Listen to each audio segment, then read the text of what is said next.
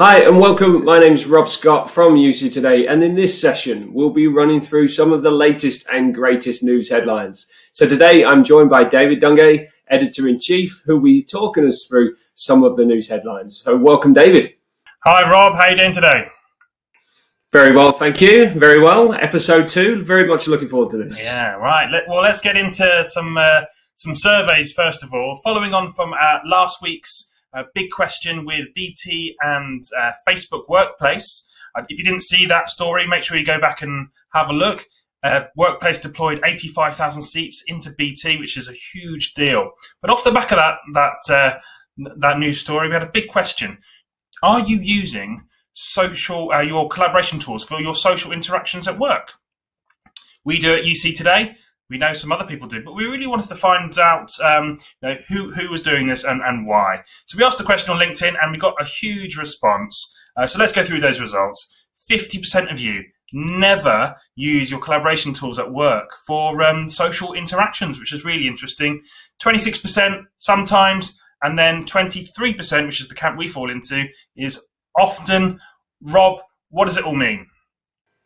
Well, exactly. That is that is the question, isn't it? I mean, as we continue to blur the lines between home life and work life, you know, will companies, you know, allow uh, this kind of thing, you know, social interaction on um, on their collaboration tools? I suppose as you kind of move up towards the enterprise compliance and regulations and things like that get a little bit more complex.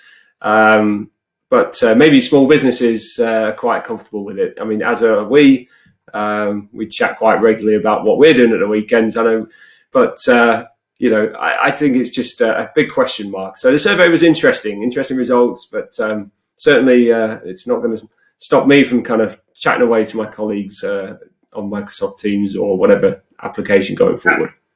Absolutely, I think I think the big message there is, you know, there's clearly a requirement for this type of interaction at work. We're all human beings. We all have other things going on, and uh, part of the the downfall, I guess, of remote working is you do miss out on some of that interaction with your your co-workers, which is uh, I think is really important.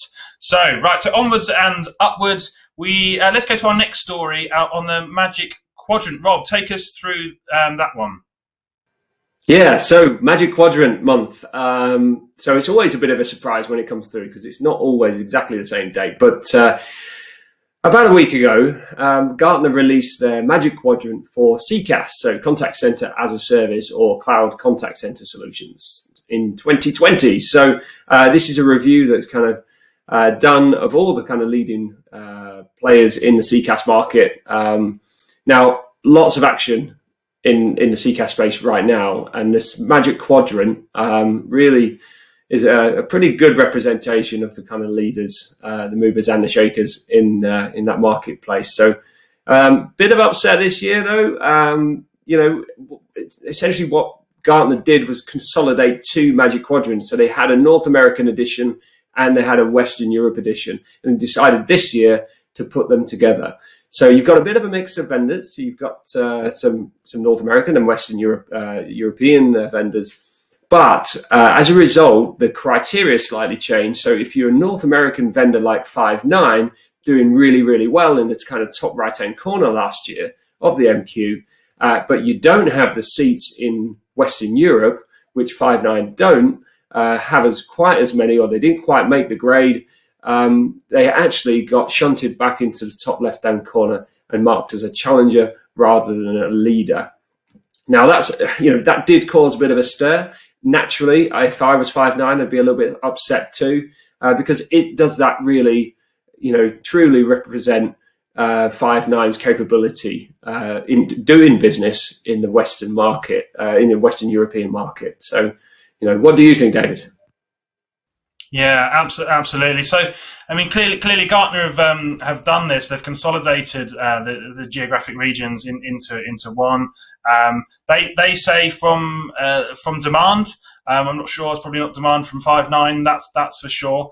But uh, you know that that's what we've got, and uh, I'm sure Five9s aren't too happy about it. But uh, um, you know, there there we are. I mean, the, the interesting thing is we've obviously got a UCaaS uh, Magic Quadrant out, which they released at the same time. This is a very exciting quadrant, I feel. Uh, we see Microsoft uh, now in the top right-hand corner, uh, above RingCentral, which I think in the last the last iteration it was a reverse uh, story. So this this is this is this is big news. the other big news is Zoom. They they have landed officially in the top right-hand corner of the Magic Quadrant just after two years um, since they've launched the uh, Zoom phone. So, Rob, give us give us some insight into into that. Mm, it's an interesting one. So, uh, all the expected players on the uh, UCaaS uh, Magic Quadrant uh, this year, I think. Um, however, Zoom landing was a you know bit of a surprise. Um, they've they've met the numbers. They've expanded globally. The Zoom phone, their their UCaaS kind of telephony phone system proposition is now available in more than 40 countries. Uh, it's got more than 400 features, um, and it's a real contender in the UC space. So I think we're going to be seeing a lot more from Zoom, uh, you know, for, and Zoom Phone. Um, it's a very exciting kind of you know platform and, and brand right now. So uh, yeah, definitely one to watch going forward. Yeah. So Rob, what, what's uh, what's up next? Well, we said we'd talk about my blog uh, on uh, how I save 48% off my Microsoft Teams bill. So it's a bit of an interesting one because um, I've been on a bit of a journey with Microsoft Teams since 2017. This is a personal story. Uh, running UC today, um, completely virtually, digitally, uh, from day one, we decided to jump on uh, Skype for Business online to start with. And within a few months of starting uh, in 2017, uh, Microsoft Teams launched. Uh, and so we were an early adopter of Microsoft Teams. But to get Microsoft Teams phone system, we had to be an E3 uh, or E5 uh, enterprise kind of you know licensed customer, uh, which was a bit of a, an ask for such a small business of just a handful of people. Um, but you know, lo and behold, Microsoft Teams worked out to be a great collaboration platform for the business. And we had very simple phone system requirements. So I'm not going to go through the whole blog. You've got to read this. Know, you know to really qualify you, yourself into this blog. You know, if you're in a situation where you you know signed up to those enterprise licenses earlier on uh, just to get access to Microsoft Teams and its phone system capabilities. Uh, there is now a business voice edition available uh, from Microsoft, and that was launched earlier on in 2020. So three years on, they release a business voice package for small businesses. And when I say small businesses, up to 300 users, uh, Microsoft Class as a small business. So it's pretty significant.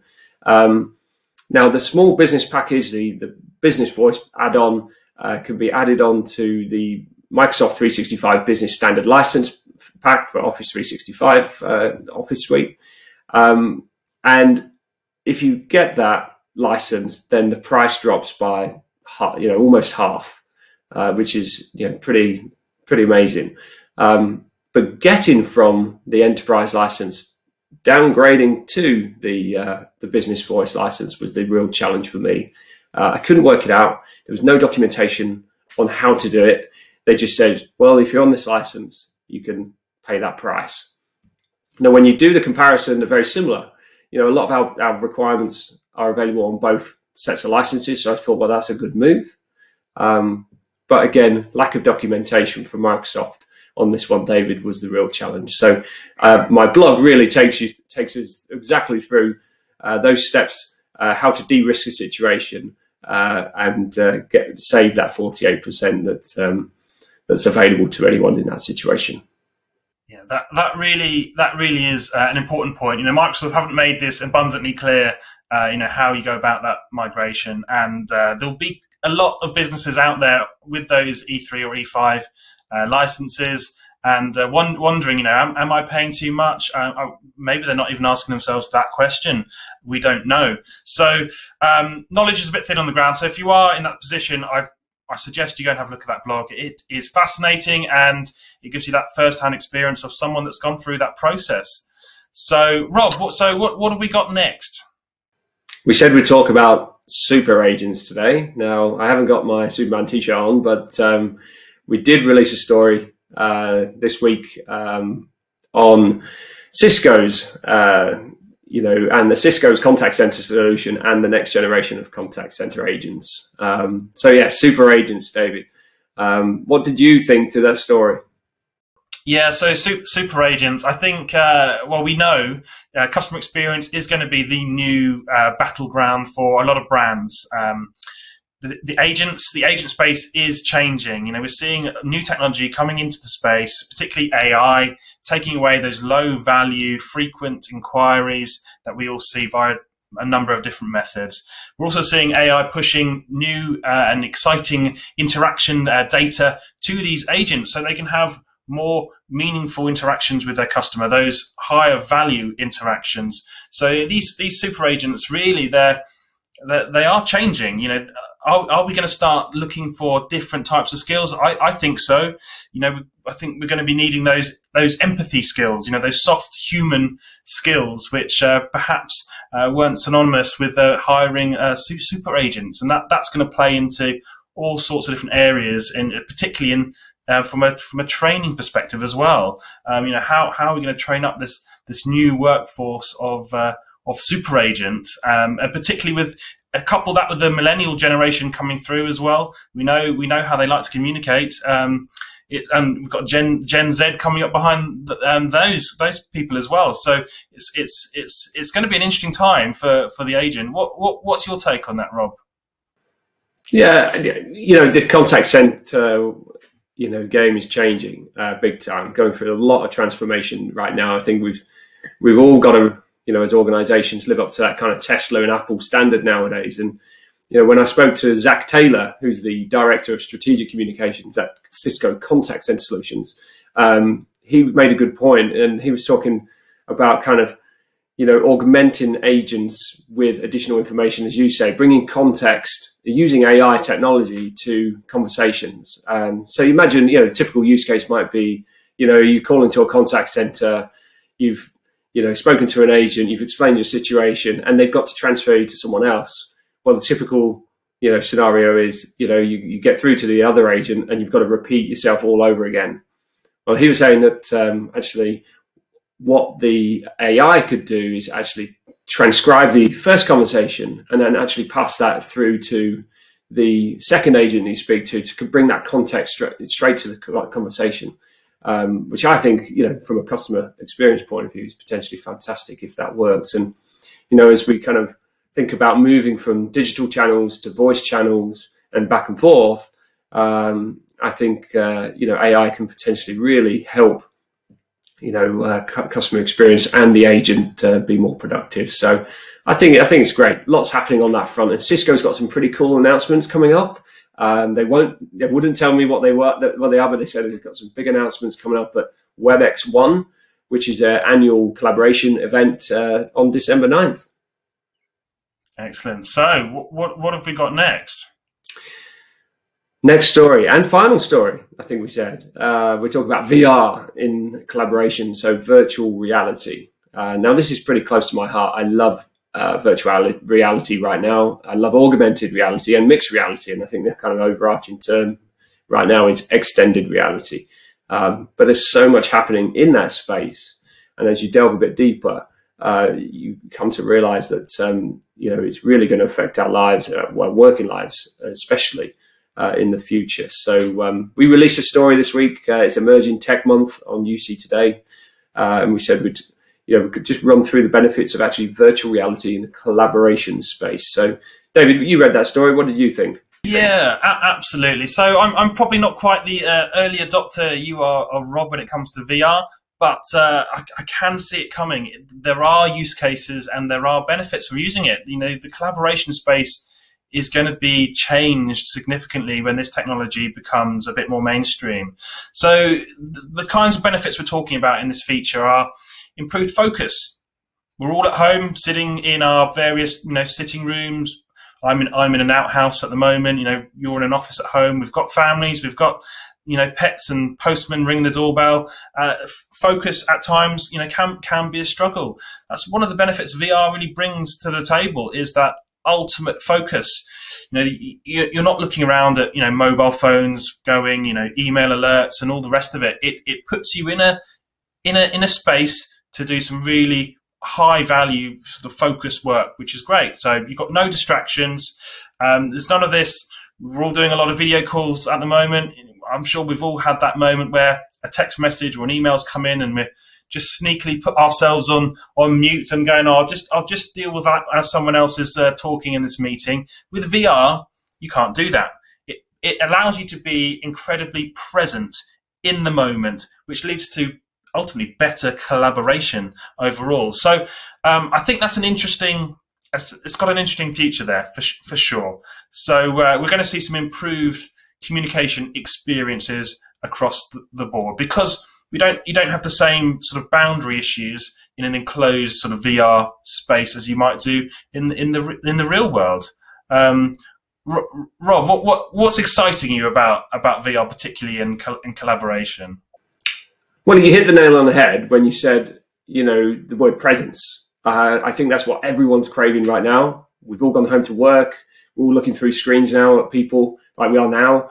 Uh, it's, it's a pretty 2D flat screen experience. And what VR brings to the game is more kind of a 3D experience where we can feel more immersed in the conversation or, or, or in the meeting. Um, so in, in, the collaboration space, it's pretty interesting because you could be whiteboarding, you could be sharing files, you could be brainstorming ideas in a VR environment. Which you know, if you've got uh, access to a VR headset, uh, I'd certainly recommend something like the Oculus uh, Quest 2, which has just come out for under under 300 pounds now from Facebook. So it really is going mass market. You can try these now, put the apps on in, in, in just a couple of minutes, just like a smartphone, and try some of this out. I mean, it's pretty impressive. Um, but I just think it's next next gen. You know, it's where we're where we're heading. It's you know, extended reality is really paving the way, you know, to the next kind of generation collaboration experience for, you know, in the workplace. So very exciting. Yeah, it is. It is. I, th- I do think it's it, it is bringing the benefits of a a real world face to face interaction and and making it digital. And I think you know, that can only be only be a good thing. So so we're at the end of today's show. We wanted to leave you with another survey question. Um, we've been talking about Microsoft Teams and E3 and E5 licenses today. So you know, we want to ask you: Have you thought about or considered downgrading your E3 or E5 license to Business Voice? And if so, you know, how has that gone for you? Has that gone well? not so well, or terribly. We're calling it good, bad, or ugly. You'll find the survey on Rob Scott's LinkedIn. So make sure you go over there. We'd really like you to get involved with this because the more information we get, you know, the better picture we all we all have. So uh, that's it from us. I hope you've enjoyed today's news update. And if you've liked today's show, please give us a bit of a, a, a like and a share on social media. I'm David Dungay. And I'm Rob Scott. Thanks for watching.